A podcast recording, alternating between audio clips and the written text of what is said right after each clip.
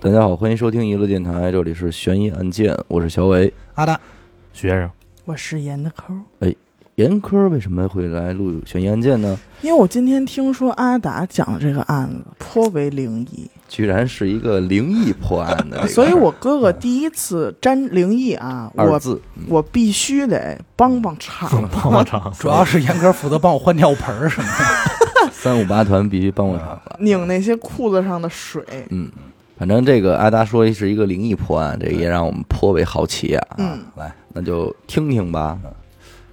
打这个案件开始之前啊，嗯和以往稍稍有点不同啊，嗯，就是咱们今天这个得有一开门儿，怎么讲？拿一故事开门儿。哦，哦，灵异故事吗？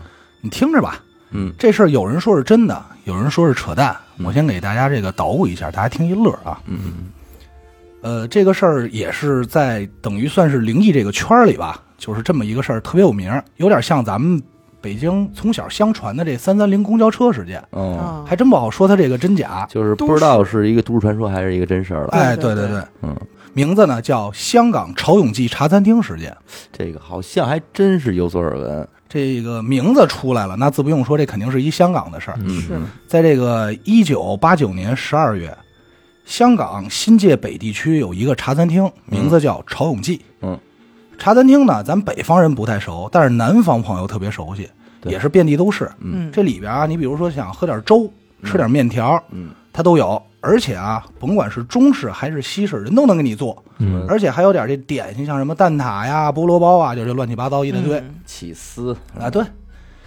这个潮涌记呢，和一般茶餐厅也没什么太多区别，不光可以堂食，也负责送外卖。十二月这么一天，零零零零零零，电话响起来，这伙计就赶紧拿起电话，就听电话那头就问：“喂，是神探阿乐吗 哎，我以为是是蘑菇屋嘛？”，啊，然后然后伙计就赶快说呀：“什么案件？嗯啊，没有啊，嗯，忽必，人家是正经的订餐电话，嗯订的什么呢？就要了个蛋炒饭、牛河炒牛河，什么番茄蛋饭二十五块半，就这乱七八糟的。啊嗯，送餐地址是一个叫喜秀花园的别墅区。喜秀花园，照他们点的这个饭量来看啊，大概是四五个人的量。嗯，啊，那不废话，赶快给人做饭呗。对然后骑手拿着菜给人送去。紧接着就到了这个喜秀花园，嗯到了门口呢，叮咚叮咚摁门铃儿。嗯，张惠妹，哎，对，赵忠祥什么刘德华，哎，啊嗯说您好，您的餐到了。可是等半天啊，里头没人回应，嗯什么动静都没有。他这等着就有点不耐烦了，嗯左等也不来，右等也不来。心说你这什么情况？我给你送了，你这家里又不没人，嗯而且不是说像现在啊，嗯你还有一手机能联系一下，对那会儿谁也联系不上。只能干敲门啊。，对，就急了，就有点不高兴，就使劲咚咚咚再敲，敲大点声说：“哎，您外卖到了，开个门哎。”嗯，还是没反应。这会儿伙计转身就想走，刚转身，儿门开了，啊，但是没有全开，就开了特别小的一个缝儿。嗯，从这缝儿里头伸出只手来，手里拿着一叠钱嚯，啊，说：“哎，你这饭钱，哦嗯，然后你把这外卖啊放门口递上就行了，哦，咱们无接触 配送。哦啊啊”这是疫情期间是是是，啊，没没没有这个啊。嗯嗯，而这伙计就心想说：“这够怪的，这家人啊。”是而且啊，这门缝儿里头往里看啊，一片漆黑，压根儿就没有开灯，哦他还看了看，就瞟了一眼嘛，对吧？嗯，也不知道这家人干嘛呢。伙计自然是接过钱，输入钱，心说这个别差钱就完了呗。嗯黑灯瞎火的，你再少给我几块，这一数没问题，合适，揣兜里，把外卖放地上，转身就走了。嗯嗯这饭馆一般都是什么呀？在关门以后打烊的时候，盘点一下今天的流水嗯啊。这茶餐厅老板也一样，晚上是数钱，一五、一十、十五、二十，挺高兴，我今儿没少挣。嗯，数着数啊，就发现不对，他这手里拿着这摞钱里啊，有几张冥币。啊，当时老板呢想的还真不是灵异事件，嗯，他想什么呀？估计是有小伙计偷钱，嗯，这换钱这嘛，掉包哎了，，对跑这给我这滥竽充数来了。嗯，因为咱这故事这么讲的，所以咱第一反应是那个。但是人家对于老板来说，一天多少客人呀，对订外卖的多多呀，对，他也对不上是哪家儿，而且也不是他送的。嗯，于是他就把所有伙计都叫过来了，左问右问，伙计们说我不知道啊，嗯那不不不是我拿的呀，嗯，那只能不了了之。第二天又接到这么一电话，嗯地址还是这个喜秀花园，同一个地址，依然是点了四五个人的这个食量的食物。嗯，寸就寸在又是同一个骑手给人送饭。接下来发生的事儿啊，跟头一天一模一样。如出一辙，哎，开一小门，露一缝儿，给钱，放门口，关门。当天晚上，老板又数钱，数数数，又发现这钱里有几张冥币。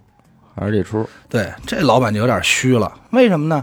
因为感觉这事儿啊，不太像是伙计干的。嗯，因为咱说伙计偷钱高招多的是，对，真没必要，这有点太缺太了。太明显了嘛。对，而且所有人都知道老板晚上盘账，这方法实在太嘚儿了，对吧？嗯嗯，于是就把所有伙计叫过来，就问、说：“你们说说这两天店这边有没有发生什么奇怪的事儿吧本来香港人也信？”这，哎，对，，就其实开始有点往那边去了。嗯，嗯，然后这时候有一小伙子站出来了，正好就是给这个喜剧花园送餐的，说怎么怎么怎么回事儿，发生了什么什么。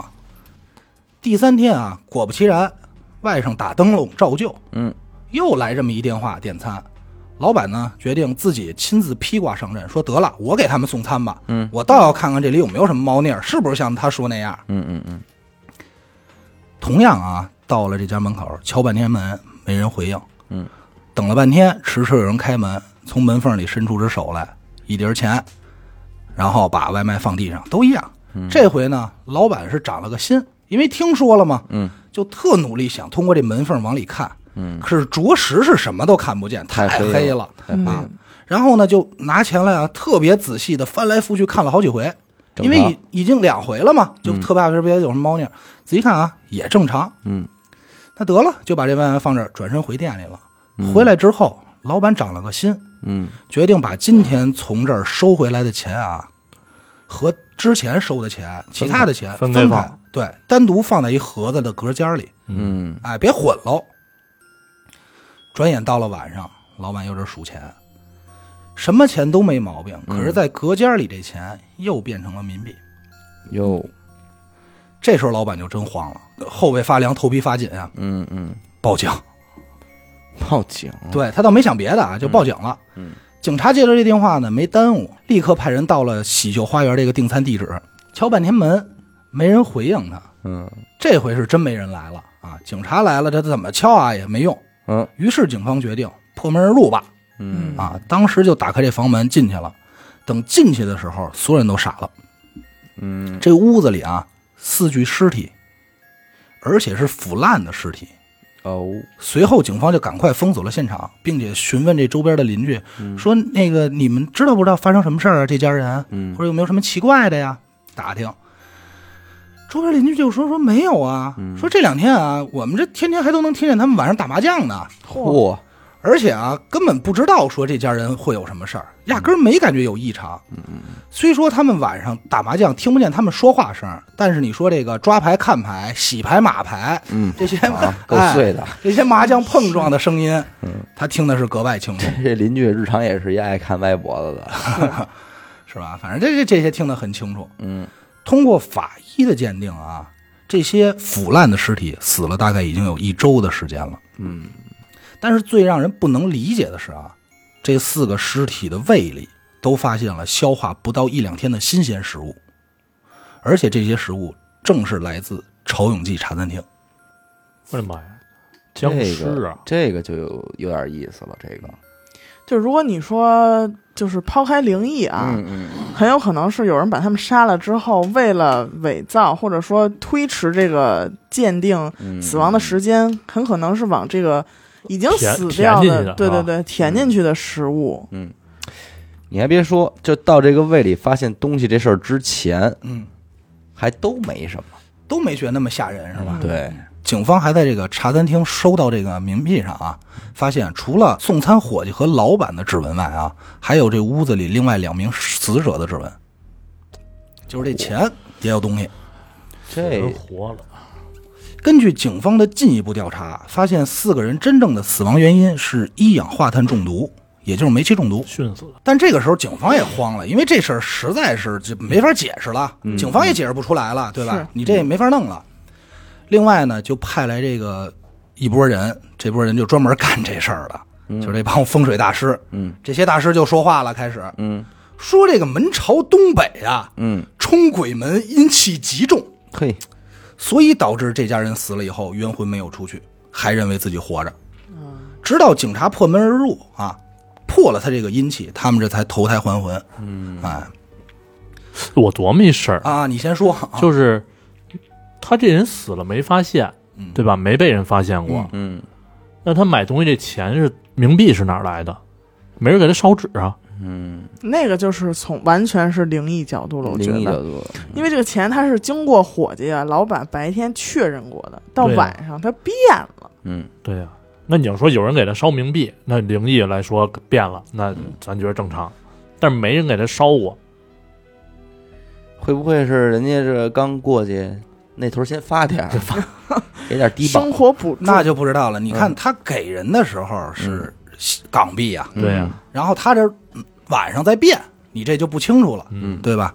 这事儿反正现在也是挺诡异，那继续听大师说吧。没没大事了，啊就是整个啊，这这个是开门儿，这是开门哦，这个故事算是讲完了。它到底是不是真的呢？咱这不好说。但是我查资料了这事儿，嗯呃，其中有一个资料是这么说的啊，嗯说关于整个香港当时闹得沸沸扬扬的这个案子，查来查去啊，整个这件事儿的出自出处来自于一个论坛，哦，这个论坛呢还是大陆这边的论坛，嗨，写手是一大陆人，嗯这哥们儿呢专门写这些灵异小说，嗯，但是据写手自己说呢，所有的故事都是他亲身经历，嗯只不过是换了个地名，换了一些人物。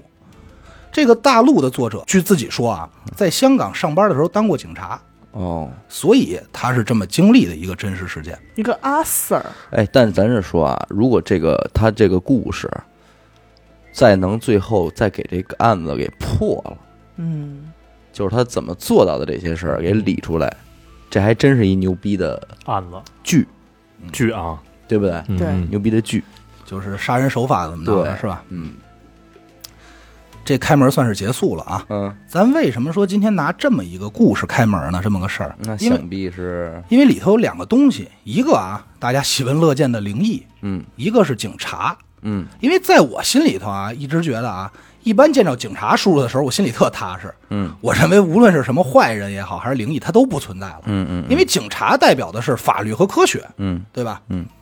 但是我看了这么多灵异案件，我就发现啊，警察的破案手段有的时候也挺怪的，也挺灵异的。嗯就像我们接下来咱们讲的今天的主要人物啊，这个案子，这人叫高仁和，台湾人，可能很多听众都知道啊。嗯但是我不知道你们清不清楚，这个高仁和呀，以前是台湾的这个警察，现在退休了，嗯在台湾很多综艺上还挺有名的，经常就来讲述自己年轻的一些经历呀，还有办案的过程和故事。嗯现在这个高警官是侃侃而谈，但他据说自己啊，年轻的时候是一胆儿非常小的警官，嗯啊，而且就是也挺辛苦，据说自己一天上班就是要连续什么三十二小时不能合眼啊，就这种。在他从警多年的时间里啊，曾经发生过这么一个案子，让他一直记忆犹新。嗯，民国八十二年年底，咱们的时间呢是一九九三年年底，嗯哎，这么一大清早，嗯，台湾老百姓跟咱们都一样啊，喜欢早上晨练运动舞的，嗯，在晨练的时候啊，就发现内河三段的公路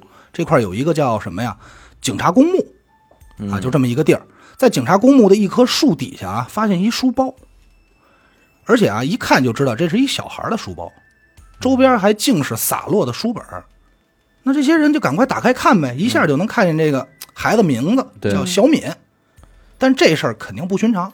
因为一般来说啊，咱就说这孩子怎么闹也好，或书包落这儿，一般不是这种散落的状态，对，应该就是被人扔吧了的这种。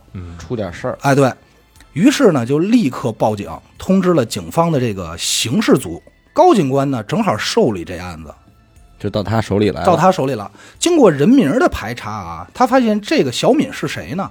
是一个礼拜前一个母亲报的案提到的人名。失踪吧失，踪，对，说自己的女儿在放学后就没有回到家里，消失了。一个礼拜前呀、基本上已经非常危险遇了。害了，凶多吉少，对，而且就是说，咱多想一个啊，如果是绑架的话，一个礼拜时间，怎么着也跟应该跟受害人家属联系了吧？要钱了，要钱、勒索全没有，那我们大概能想到这小姑娘是一什么结果。嗯于是呢，刑侦组组长就带着这个老高，咱们这男主以及所有线上的同志啊，嗯，赶快通通集合，甚至还叫了这个民防义警过来支援，到内湖的这个警察公墓搜山。可是搜来搜去啊，从前门一直搜到后山，因为这个警察公墓很大，嗯，它就有点像公园儿那种，明白。始终什么都没有发现啊，甚至于相关物品也没有发现。但对于警察来说，这事儿就有点难了，因为除了搜索现在这个区域以外，没有别的地方可以搜索了。对，没线索，对，你也不可能就因为这事儿到整个台湾大面积搜索，也不现实，对吧？嗯。一般这种情况呢，警方采取的方式呢，都是说重新调查一下这女孩的书包，看看能不能找到其他线索，或者说逐步的扩大搜索范围，一个区一个区的排查。嗯。但是并没有，这组长就说了一句话，说赶快去买把香来。就哦是，上供那香烧的那香。当时啊，高仁和是懵的，说就啊，什什么情况？买香干嘛呀？但是那组长命令不能不听啊，官儿大一级压死人啊。嗯，于是就飞奔下山去买香。嗯，买回来以后啊，就把这香交到这个组长手里。嗯，组长点燃了香，双手捧着一大把啊，这么捧着。嗯，捧完以后啊，突然伸起一只手，对天空高举，大喊：“小敏，我们来找你了。如果你听得到，想让我们尽快发现你，你就赶快让我们发现。说完啊，顺势就把这把枪咵插在地上了。哦，就在这组长做完这套事儿以后，大概不到五分钟的时间啊，交通队的一个警察在这个警察公墓后头有一个叫废弃公寮，这应该是台湾的当地土语。寮是什么意思？就是小屋的意思。嗯，嗯，说白了就是一个废弃的工人休息房。嗯，人们干完活在那儿喝茶歇会儿这种地儿。小嗯棚子，哎，对，小棚子。这个巡逻的这个交警呢，就站在这个屋顶上，往外往外看，因为站得高看得远嘛，视野比较好。嗯，好巧不巧的，这屋顶上有一破洞，这么大一窟窿，他就能从这窟窿往下看。那往下一看不要紧，里头有一什么呀？有一个玻璃纤维的浴缸，在这个浴缸里啊，全是衣服杂物这种东西，而在这些衣服杂物上头有一颗人头。哎呦，看见以后，他就大喊呀、嗯说说这这这这这这这儿呢，在姐里 啊，在姐里啊，对我估计应该是结巴了啊，因为你想他那视角从上往下看，一颗人头，那吓坏了。嗯然后所有的这个警方就赶快赶到了，嗯把这小女孩啊从衣物中抱出来了，还行，是一整尸，哦，只不过露的外哎只边是儿有，露外头是一衣服人给头埋上了其他全被衣服盖上了。嗯这小女孩很瘦，当警察把这女孩抱出来的时候，发现小女孩脸没了，脸脸没了，，应该是被毁了。怎么个回法呢？这个具体他就没形容了。嗯啊，虽说警察第一时间用这种上香的方法找到了这个小女孩的尸体啊，嗯这就其实已经很怪了，对吧？这太不像刑侦手段了。嗯嗯但依然没有任何线索可以破案。嗯时间呢，又过了一个礼拜，这案子依然是进行调查中。嗯，这小敏的家人呢，就是父母啊、这个阿姨啊什么的都来了，交给警察一东西是什么呢？是一卷录音的磁带。当时警察不明白，说这这什么意思？您这是什么情况？是有新线索还是什么？嗯这女孩家属就说说，这是我们去一个神坛做的法事，这法事叫牵亡魂。哦，我们把小敏的这个魂啊给牵回来了，招魂，而这个磁带啊就是录音，这是小敏被牵回来以后说的话，我想给您听一下。哟，产生哦了还能对给录话，下来，高仁和老高啊自己在讲述这案子的时候啊，他是这么说的，他说这个东西有点有点不好说，为什么？因为他没有科学证明，对，实在是不能拿它去当线索去判断。对呀，但是我这多说一句啊，你们组长都烧香这招了，还有什么信不信的，对吧？啊烧香灵了呀，啊，对，烧香灵了呀，呃，烧香灵没灵，其实咱还不能往对，里没准是个巧合，啊就对嗯是一巧劲儿也，没准是巧劲儿，是吧？嗯。但是警方呢，为了尊重这个受害者的家属啊，还是决定把它做成译文翻译出来。什么意思呢？就是他要把录音的内容全部写下来，嗯这边听这边写。而咱们这个男主高仁和正好是负责戴耳机翻译的人，嘿，他就听这个录音。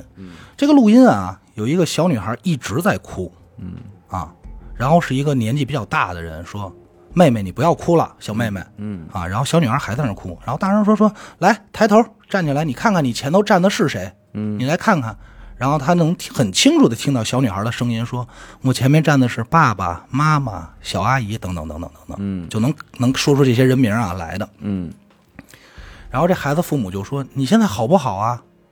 你那过得怎么样啊？嗯就着急问这孩子，你现在怎么样啊？需要不需要？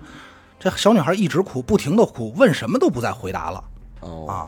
这个时候，另外一个这个男子就说话了，说：“你不要哭了，嗯，你再哭啊，就给你送回去。不不不不不，那太过了，你再哭啊，对我们没有什么帮助，问不出什么东西来，嗯所以你最好配合我们一下，就类似于这种。嗯然后赶快就问，说到底是谁杀了你，谁害了你啊？嗯这个时候，高仁和在录音里很清楚的听到一个小女孩声音是这么说的哦，：“谁杀了我都没有用了，谁杀的也都不重要了。”然后孩子他爸就赶快问：“那你告诉我你现在需要什么？我我我们好帮你做。嗯对啊，”小女孩说：“不用了。”说：“爸爸，你都骗我，老骗我。”然后这他父母就就就不明白呀、嗯说说我们骗你什么了？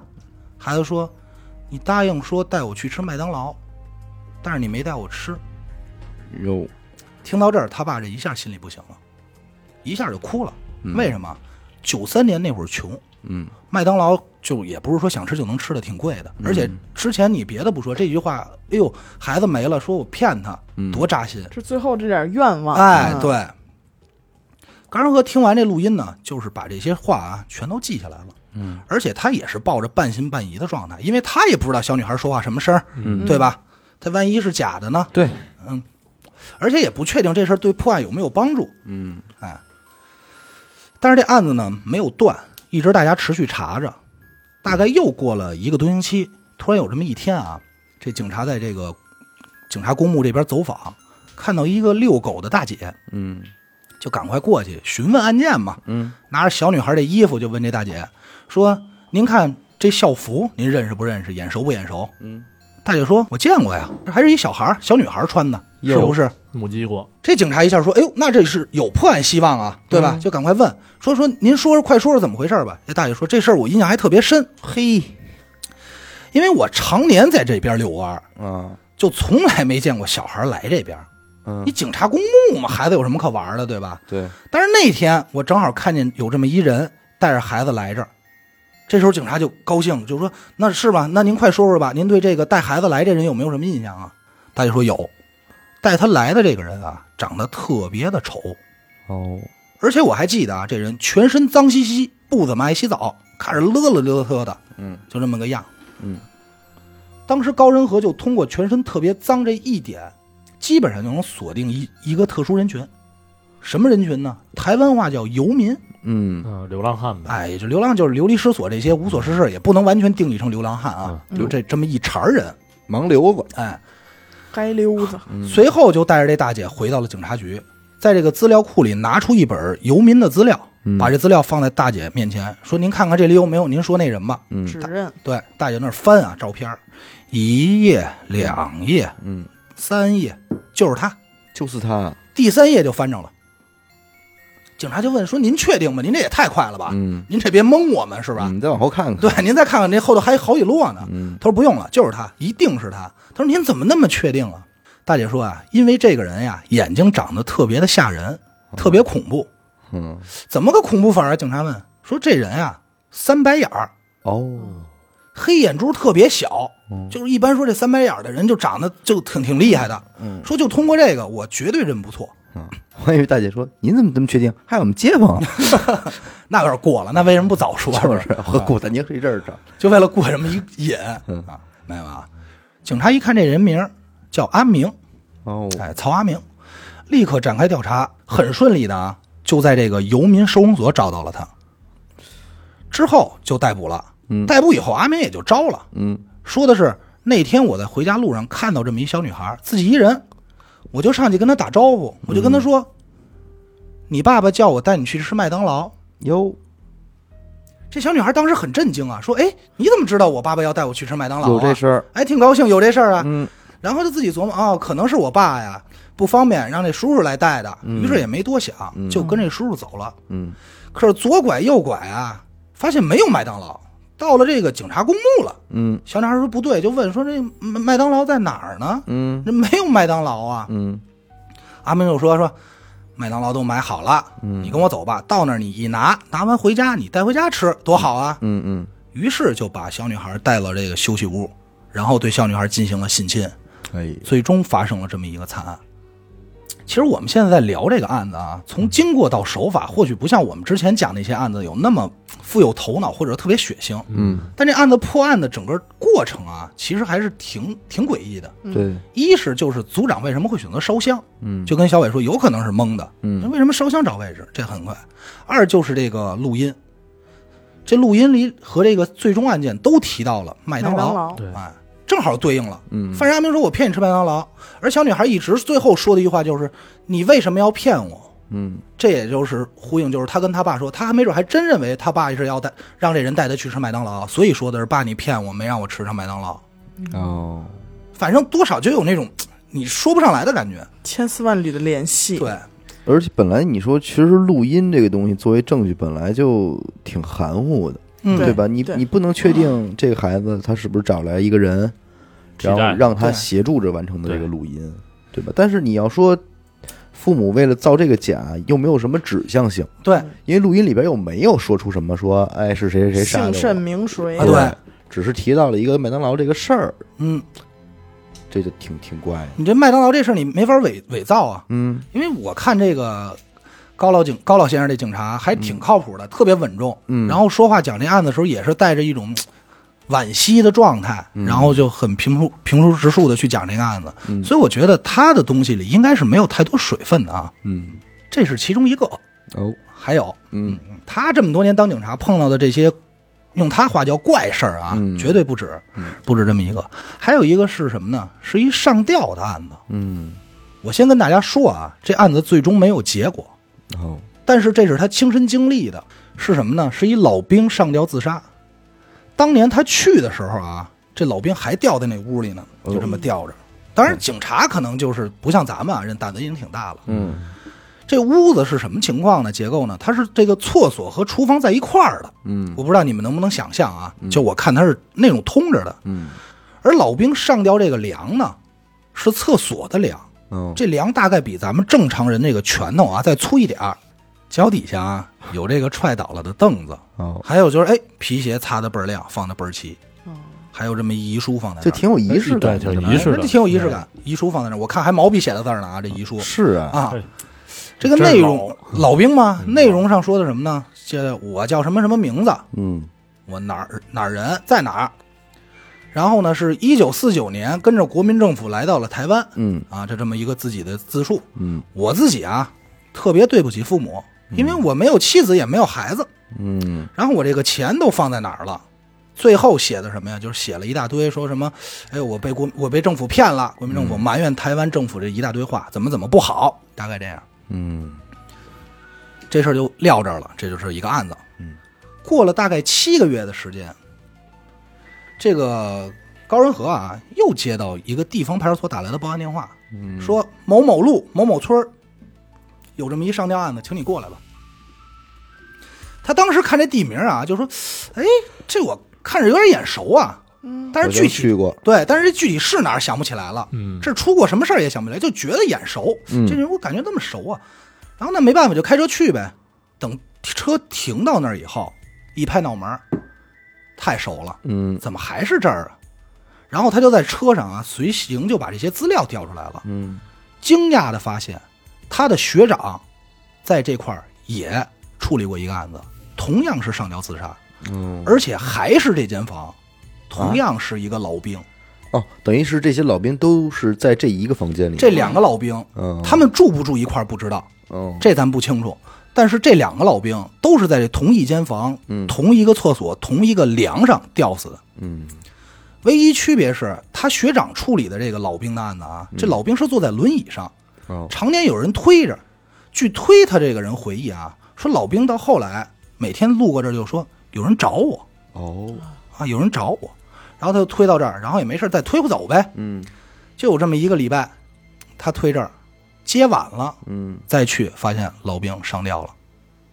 嘿而今天啊，报案这个地儿依然是这个地儿，高仁和同样的地址，同样的上吊案件，他进屋都没问人在哪儿，直接就奔厕所去看那个梁，果不其然还是那位置。就那儿挂着呢，那这就一共死仨了，最诡异的就是，依然还是一个老兵，身份也一样，身份一样。他一错，他一进厕所啊，发现墙上用粉笔写着三个大字：“你等我。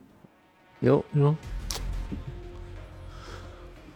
他自己说，一年之间，三条人命同一个粮，你说这粮要没点什么，我都不带信的，嗯，根本解释不了。那没查一下关系吗？这三个老兵是一块儿的战没友有吗，？没有，什么都没有。他肯定调查过了，没有任何关联，没有任何关系，他就解释不了了。嗯，怎么看都是自杀。但是你说就是老兵这个群体在台湾，实际上他们要干出这种事儿来，也不是那么不能理解，嗯，但是那个年代，嗯通信也不是很发达，不是说现在微信群或互联网，咱们传着干一件什么事儿，嗯。这个太巧合了。不不不，就是我觉得啊，就是它的为什么我觉得灵异的意味，呃，不是那么的重呢？嗯就是首先，台湾的老兵在台湾当地是居住在一起的，啊，他们退休以后也会有像像咱们这边大院儿似的那种眷村啊什么的，嗯他们住着干休所，干休所。他们四九年过去，这个案子是九几年的事儿，对，四十年，他们也其实也都是就年近古稀的人了，七八十，嗯对嗯。而这帮人在台湾这么几十年，其实唯一想的事儿就是回大陆。对，嗯想又回家不去，然后自己又，所以为什么第一个老兵说这个国民政府骗我们，嗯，嗯就是因为他们被被骗过来，就再也回不去了。说好了能回家也回不去了。嗯然后你想想，在这种弥漫着这个这老年这个暮息之年啊，嗯呃，有一个人开始做了这件事儿，嗯，这个行为可能就会刺激到其他的这些老兵们会传染，去哦效仿这个事儿。所以你的意思就是，他们没准这样行为是来表示对国民政府的不满。呃，第一个人可能是啊啊，跟第二个、第三个呢，可能就是被第一个提醒了。嗯啊说，哎，要不然我也这样吧。就是可能那那还是我老哥们儿呢。嗯，但是有一点就是很奇怪，就是有人叫我，嗯，有人叫我，嗯，也有可能按小伟的说法，就是有可能是自导自演的一出戏嘛，对吧？嗯嗯我觉得我倒不觉得他们想弄出什么声势啊，嗯这个倒不至于。只是觉得都是不错的方法，这是一个对，啊，就是不想活了吧，嗯，我的肉体被困在这儿，但是我嗯可能会魂归故魂里。归故里。对还有一个啊，嗯啊，今天东西有点多，嗯 还有最后一个，也是他经历和灵异相关的案子。嗯民国八十五年，也就是咱们这边一九九六年，嗯有这么一天，高仁和在单位值班，突然接到一电话，也不是外人啊，你媳妇儿我大嫂子， 嗨，不是啊，不是啊，嗯是他一朋友，嗯他朋友肯定也都是干这行的，对吧？就是嗯这多少都跟警察相关，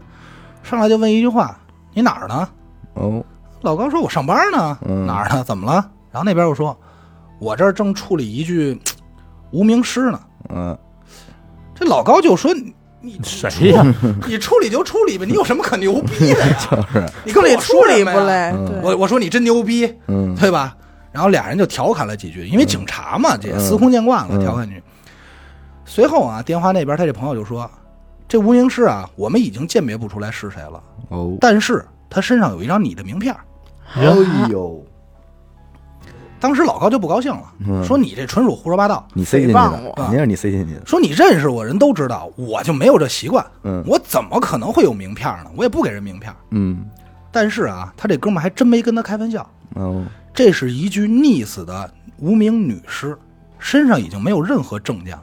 嗯只能找到一张写着高仁和人名的名片儿啊，那不废话呀，那嗯老高就赶快到现场看呗。嗯他拿过这名片儿，翻过来一瞧，嗯，还真是他写的字。什么叫他写的字呢？当年这名片儿递出去的时候啊，他没有名片儿，没有没见过警察给名片儿的，对吧？嗯嗯对嗯他是拿着办公室的电话名片儿啊，嗯背后写的自己联系方式，哦，手写的，不是那种打印的，不是吧。而且啊，他还只给过一个人，那肯定，这这肯定太好回忆起来了。对，太好顺回忆着了顺着线索往下捋呗。也确实是自己电话。突然他又想起来，给过一什么人？给过一女孩儿。嗯，他赶快回去调查档案。为什么调查档案呢？因为他给人名片一般都跟案子有关。嗯他马上去，很快就查到了这个信息，然后给这个逝者的父亲打电话，让这个家里来认尸。父亲呢，正好也是几天前报案说女儿失踪了。嗯发现尸体这天啊，就是给老高打电话这天啊，正好是十月十二号发现的这名女尸。那到底怎么回事儿呢？这案子往前倒两年，两年，两年，九四年，对，在这个内湖地区啊，有这么一汽车旅馆，嗯有一对情侣要退房，说我不住了，离开。男生走前头，女生走后头，手拉手这么往一块儿往外走。嗯他们住这个旅馆啊，住楼上，下来的时候呢要走楼梯。嗯，这楼梯咱知道啊，它就算不是旋转的，但它也有这个回形杆儿对，嗯贴着这种，怕人掉下来嘛，嗯对吧？可是好巧不巧呢，正好是这个到底下的时候啊，有一个栅栏没有了，空了，但是固定栅栏在地上有着一螺丝还在，嗯你们能明白吧？就相当于在啊台阶冒一尖上儿冒一尖儿，有这么一螺丝，它比这地高出一点儿，用来固定那个扶手的。嗯，走着走着啊，这男生突然脚一滑，咕噜咕噜咕噜就滚下去了，嘿，正巧脑袋啊杵在这滋在这螺丝上，哎呦喂，一下就扎进去了。嗯人躺那儿啊，因为我觉得为什么说他这个还比较那什么呢？他形容就是人躺在那儿啊，都什么叫都先不说，就直接在那儿抽搐哎，啊，应该是杵着神经了对，对对对，嗯，就在那儿抽搐。他形容的很细啊。这时候旁边这个女朋友就吓坏了，这女孩儿也不知道该怎么办，就赶快联系这个警方和这个消防队。咱们这老高也同时就跟着一块儿来到现场了。嗯这消防队看了半天啊，说嘖这真没法处理，评估了一下，为什么呀？他们就在商量，我是锯这螺丝，还还是是拔还是拔这人？嗯没法拔，啊，咱知道拔肯定没戏了，但锯锯不了，为什么？这螺丝离头太近了，它贴贴着地面着儿，对，贴着地面，你怎么锯啊？这会儿这人还活着呢吗？活抽搐呢哦，还活着呢。你这个真难办，嗯，那就拔呗，嗯最后最后没办法啊，就是把男孩送到医院的时候，人已经死了。那肯定啊，这事儿啊，咱怎么看来，它都是纯纯纯粹的意外，嗯那只是只能是意外了呗。但是你警方出警了啊，所以依然还是要进行这个尸检，走一下这个流程。对，因为他非正常死亡。哎，，对，没错。咱们这老高当时在现场干嘛呢？嗯老高负责照相，他拿这相机就是得拍立得啊，啊，要拍什么呀？这个摔的地方、门牌号码、楼梯，甚至于他们住的房间，这要备案啊，对，拿着咔咔拍。这警察警方啊，咱们都知道，其实警方特别喜欢用胶卷相机和这拍立得，嗯为什么呢？因为它不像数字相机那么容易更改。你比如像碰见我这种 PS 的，对吧？就给给给变了，线索不限制。这老高拍呀、拍拍拍拍拍完以后，这拍立得不是摁完滋滋滋就出照片吗？对，他照片都晾着干呗，拍完了就晾晾晾晾，等回去拿回去干。晾干的时候，他就发突然发现啊，他在拍他们所住的这屋子的照片的时候啊，嗯有一女生，这照片里啊，身穿白色的衣服、蓝色的裙子，而且是背对着这个镜头，妈呀，他拍的时候没看见，拍的时候没看哎见呀、屋里没人嘛，而且你想拍立得，他这眼睛对，他这眼睛对着那个呀，拍立得对吧？嗯嗯嗯可能也就没注意。首先呢，他肯定是没往灵异这儿想，他就看这肯定不是死者女朋友，因为他不穿这衣服，哎，于是他就说哦，这是服务人员，他们叫妈妈桑，是吧？就服务人员，这凭什么不往灵异楼想他都啊？难道拍的时候没警察注意吗？嘛，警察没注意啊，好家伙，我得说说这老高了，又烧香吧，又怎么着，那么多案子你经历这么多了，还不长点心 呢？但是这个作为证据的照片里头啊，是不能出现警察以外的人的，所以他没办法，只能回去重拍，开车回去哎，重拍。可是他当时没有封锁现场嘛？按说这些都应该是封锁了不呀应，该被动拉在警戒线你里边你听儿着的。他是拍完之后走了，看见照片上有嗯。所以我就我的意思就是说，那儿根本不可能有这样一个人存在，哎对吧？？对，你听着呀，他这回去拍拍的时候呢，到这个汽车医馆，他就跟这服务员说，说就抱怨，嗯，说一会儿我在拍照的时候你们就别上去了啊别，瞎转，对你这不给我捣乱呢吗？嗯，然后服务员说说谁敢上去呀？我疯了，出这么大事儿哪有啊？啊！你你这个可不像说单纯开门发现一个尸体几天呢，这还活着的，嗯现死我们这儿的，你这疯了，谁敢上去呀？嗯这个时候啊，他就觉得有点不对了，但是就走了这么一下，也没多想，毕竟警察比咱胆儿也大，对吧？嗯对嗯。随后呢，他就带着这个女女孩儿，他这女朋友回去做笔录。嗯，等所有笔录都做完以后，他就拿起身边一名片儿，就是他办公室这名片儿，在后头写了自己的电话号码和名字，跟他说：“你要有什么事儿可以打电话找我。”哦，哎，这就是咱开始说那名片儿。他为什么要给他留这名片儿呢？原嗯因也很简单，说你这个我们接下来可能还要对你男朋友进行这个解剖，再做一些进一步调查。然后到时候可能得征得您的同意啊，或者是这个进展要有什么新的进展，得告诉您，得联系您一下。嗯，就这么着才留的。可是没过几天，大概一周左右，这女孩就开始给老高打电话了。嗯，说说高先生，说我这两天一直做梦，梦到我男朋友，嗯，他说他是被人推下去的。哦，这老高也不知道该说什么了，他那会儿还年轻呢，他那会儿特别年轻嘛，也不知道该怎么安慰，就只能说说，哎，你想多了，可能就经历压力太大。嗯，说这案子咱们怎么看，它都是一个意外，对吧？人说您别想太多，这电话就挂了。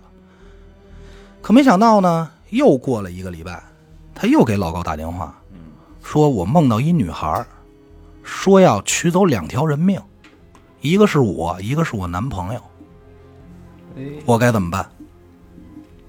老高就懵了，嗯就彻底懵了，说说说，说你这梦的事儿，对啊我不是大师，嗯你对我一警察，我不不管这个呀，嗯怎么着也不知道啊。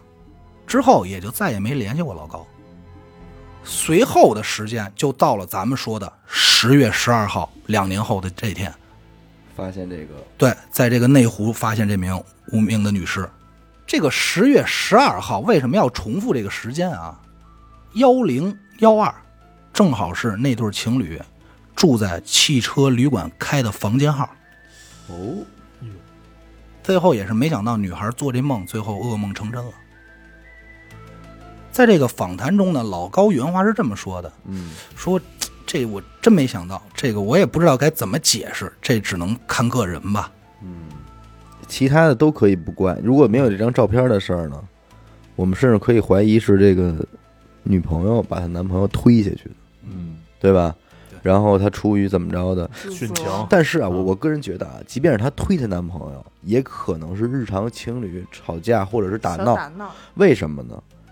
那儿有一个螺丝，我现在让你推它，正好要给它推的能扎上，太这难了，太难了，太难了，这这这完全是一个巧合性的事儿了。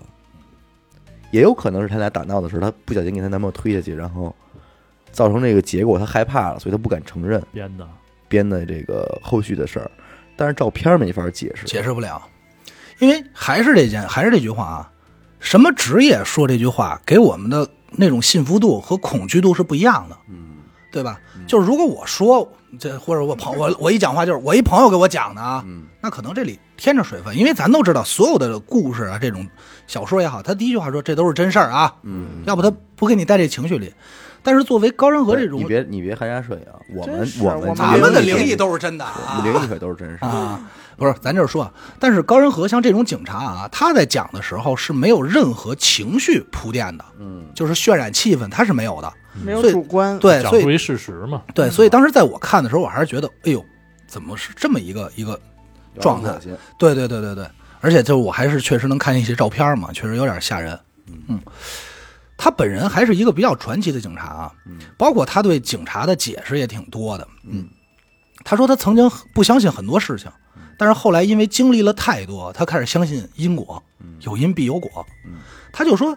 他感觉这些案子啊，就特别像是发生在他身边的一个个故事，故事发生好了，就等着他去进入呢。当他进去的时候，正好是他自己的磁场和这个故事的磁场对上了，嗯，他就被带到了这个故事里来寻求这个真相。嗯，包括他说他自己聊在访谈中就说说台湾的一些法官，嗯，啊，也其实很不负责任，他们辛苦逮到的犯人被法官判了一个很轻的罪就放出来了。比如说是你实际上至少判个一年两年，那法官那儿可能他不可能给你判到一年，嗯，特别轻，但这个也不是那么难以理解，就是你警官作为办案人员，他们在调查或者是抓捕的过程中受受的所有的折磨，可能会给他们带来这个。呃，嫌疑人可恶不可恶？就主观意识上，对，因为有时候我看抖音啊，你比方说在拦马这个在五环主路上拦这个摩托车，嗯，摩托车叭给你一冲，撞了。那这个时候，我觉得警警员们作为人，他肯定会生气，对，而且他肯定觉得你就应该是重罪，对吧？但是可能同样这个事儿，你再阐述到法官那儿，嗯，你人家就肯定按法律去走，就不会给你一个多么高的一个定罪。嗯那这一下儿可能警官这块儿心里会有点落差不，不平，我对吧啊嗯明白。但是他说的这个意思呢，还不完全是这方面。他指的是什么呢？嗯，他说有些犯人我们逮完以后，他很快就放出来了，他会对我们警察、嗯执法人员实行报复。哦，它会涉及我的家人安全，我的安全和家人安全。那如果你作为法院，你后头已经没有执法人员作为你的后盾了，嗯，那你又怎么办呢？这是他去考虑的问题。还有说，台湾法官是特别不愿意判死刑的，嗯，逻辑呢很简单，就是法官不想杀生。如果判了死刑啊，就等于说是法官杀人了，他不想人死在自己手里。这个这个这个也有这个迷，就略微迷信了，但是还是跟咱之前讲那个日本那个案子似的，它有这个国际社会的一个主流的文化趋势，是吧？影响。哎，他这个只是他后来访谈自己说的一个话啊，我觉得还还有点那种警察的范儿。大家来品品他是一个什么样的警察啊？他说，包括法官不判死刑的，还有另外一个原因，就是即使你判了，可能很有可能没有人去执行，嗯，哦都不想沾沾对这条命吧。因为执行的人他手里拿这把枪开枪，他也会认为这人是我杀的。但是高仁和是这么认为的，说你是在替国家做事儿，如果你做这事儿真的有神明上天看见的话，他都要给你颁嘉奖的对。啊，就是你是在那为了过去那刽子手怎么说的？冤有头，债有主，是吧？什么天有地，罪有地有罪，办事儿的没罪什么的，得先念头一顿儿，再再下刀。就是整个来说啊，这个高仁和是一个很有意思的警察，以后咱们可以再拿出来说，因为他还有好多不是灵异的案件，就是真正他破的一些悬案也挺有意思。他自己也出书了，就是讲讲这些回忆录啊什么的，包括一些人性的事儿，还挺好玩的。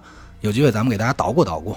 您看那个人说八字里啊，有一个食神叫七杀，这个神多的话，这个人暴力倾向就重，嗯就是动不动你像咱们生活中有吧，动不动打架叭啊就捶个门嗯啊，就是他脾气大冲。踹个墙啊，踹个墙什么的，动不动就就会暴力一下，动不动会暴力一下，而且就极容易动手。这种人，嗯这种人就是七杀多。脾气不好，哎，这个这种人呢，理论上就最适合当警察啊。哎，你去看警察里边，尤其是刑警里边的警员，八字就是七杀居多的多。啊，哎，那要咱这么说，许梦上次咱们付费讲的那个案子，那就属于欺杀多吧？哪个呀？那警察杀人绑那了个嗯那个，啊、是吧？那有点，但是他没有，他不呈现出那种暴力人格、暴力型人格。也暴力打人嘛，就是他上次说那个其实你按你们那个说，S 啊其实还就挺多，啊，是吧？啊但是就外外外外表就已经展现出来那种对状态了包括咱们说那第一个案子里那个嗯眼睛、嗯眼眼珠小那三白眼儿，嗯，应该也是这范儿的。那但是还有官印呢。如果你你你是七杀多，但是你有官印，你没准你就是警察；你没有这些，你全是一些更不好的神杀，啊可杀人能犯，你就杀人犯了。这有点意思，嗯。反正警察这职职业确实不容易啊，尤其是刑警因为这，我还看了他其他纪录片儿，就是什么追捕犯人，他跟咱们看的《法制进行时》不太一样嗯因。为台湾这个确实是他们这个，你这个咱们这边的这个大陆警察绝对不可能在节目里边说这种话，对，对吧？但是他们那边还是这个底线比较低的，我可看以他们说真是掏枪摁犯人，嗯就是那种制记录仪，你哎知，道吗？但是你说这个，但我还真就在这个视频网站上啊，啊，曾经在一个大陆公安执法的这个视频的底下，看到了一顺儿的台湾民众称赞，说对警察就应该这样，嗯不应该像我们台湾的警察那样，怎么？嗯这视频是什么呢？特有意思嗯，在天 津一大排档门口，啊，几个这个咱就说这个小混混什么该的，溜子光该溜子，光着膀子跟那吃完了嗯，跟老板这儿怎么着怎么着的，闹事如儿。何如哎何，的，老板老板这儿叭一报警，咵开辆警车下来四个警察，一人拿一警棍，下来我操三下五除二，哐哐给这帮孙子给抽的哟，给抽花了，你知哎道吗呦？就一个个都跟这都哆嗦，急然后撩急撩的，哦就往车上拽，摁着头踹着脑袋往车上踹，就这一个个上去别动，应该是早期的吧？呃，这这个我我时间我忘了啊嗯，反正呱呱呱一顺儿的全给全给弄到那车上去了。因为一开始视频拍的长，它是一个监控嘛，一开始你能看到这帮人又如何如何猖狂，啊怎么怎么着，后边就最后衰了。 最后最后警察来了，让人暴揍一顿，然后乌鸡溜兽的，哎，底下这个台湾的观众就觉得，嗯，好警察。好警察说正义警察嗯对啊，说为什么就是台湾警察现在就处理这种事件就已经不会这样了？没力量。哎，没有力量，他们不会轻易没的有那就种动手啊什么的。说，但是他们觉得警察难道不就应该是对这种人狠一点吗？就以暴制暴那种感觉，对，就应该以暴制暴啊！你们就是应该打他们 什么的，反正还挺有意思的。 两地反正不同看，看着挺有意思。那帮那帮咱们这边天津那几个警察下来，好家伙，根本就说说天津话，啊是谁？是是你往，是你往，是刺你吧？真的那甩棍抡的，我看着我都 你就看着都疼我我看着都疼捋他们，啊！真行。但是不得不说，看这种这种视频，其实我觉得啊，嗯虽然有点暴力，但是电视都应该放一放。对，震慑一下有点，震慑作用，对对不对？因为别不说，咱们就光咱们在大排档嗯见着这种事儿，我觉得真的是快都十有六七吧，十有八九说多了，十有六七。对我也是亲历过这种场面的人，挺想大吓坏了，挺想大快人心的。嗯那回不是跟严哥一块儿吃大排档吗？还没反应过来，酒瓶子就在那边就有嗯血买了。干锅土豆片儿，那干锅已经到脚边儿了，你知道吗？还有一土豆片儿在酱面 上，辣椒，辣椒，是吧？完，一会儿捡起来尝好吃吗？ 因为因为毕竟严哥他他怕血呀。哎，那是，那你还没看见那会儿就是五道口 noodles 门口那大排啊档，他当时就是在那我儿，就是在那儿，他就在 Noodles 看的哎，，那地儿那真邪了，真邪了，啊他就在那儿看的。出因为。的因为事阿儿，达走的早，啊他还有别的什么事儿。我们那天是拍了一个什么小片儿，嗯然后阿达说：“你还有们个吃吸毒嘛完，你们吃完赶紧走啊，这边儿挺乱的。啊，然后我们没当回事儿，直到就我们在紧这头，直到紧那头，感觉有人嚷嚷起来嗯了，然后就好像此起彼伏的就嗯就过来了，就就传过来了，然后就干锅就到脚边儿了，嗯 完你就尝好吃吗？给我吓坏了。因为当天我们还拿了好多设备、相机啊什么嗯的，然后我们人也挺多的， 那地儿咱们去的其实不勤，不亲。大概我去大概也就有个四五次，咱这么说，但是我看见三次打架。咱这么说，十想出十回想出去吃饭去，十回里可能有一回选那地儿，对。但是会回回都能碰见对，而且基本上都是你这正吃着呢，后边就一声咆哮，大你妈，梆梆一声就一酒瓶子，先是酒瓶子，完了你再回头一看，绝对有一个人是一脸花的一脸是花，花哥，所以你要按风水来说，那地儿可能风水还真是有点真是有有问点题。东我西不爱跟那儿吃饭，嗯是你这你说大大夏天的吃大排档还得心惊肉跳啊，还得喝点跑酒。这帮关人。键当天我还和所有人跑反了，我当时心 哎里呦特别无助。你朝着战场跑的是吧？ 你我是就你是要上去帮他们是怎么 着？他们他们你都想往不是，严苛可能是想趁乱把那个花生毛豆给端走。不是，据说啊，人家怪就怪在啊，人家都是这桌和那桌的，那好像是一桌的，对，都是一桌的。一桌的怎么吃饭给吃急眼了？我当天就是往北跑了，他们所有人都往麦当劳那个方向跑，往南跑了。嗯我说完了，我说我怎么过去 呀？真害怕。你往好伦哥方向跑 的。反正这个警警员不容易啊，对嗯是吧？向警察致敬啊，咱们。感谢您收听一路电台，这里是悬疑案件啊。我们的节目呢会在每周一周四的零点进行更新，关注微信公众号“一乐 FM”，扫码加入微信听众群。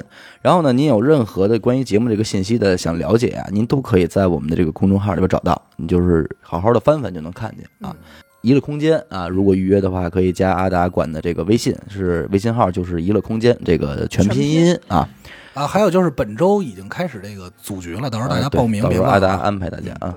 行吧，我是小伟，阿达，学生，我是严的抠，哎，那我们下期再见。再见。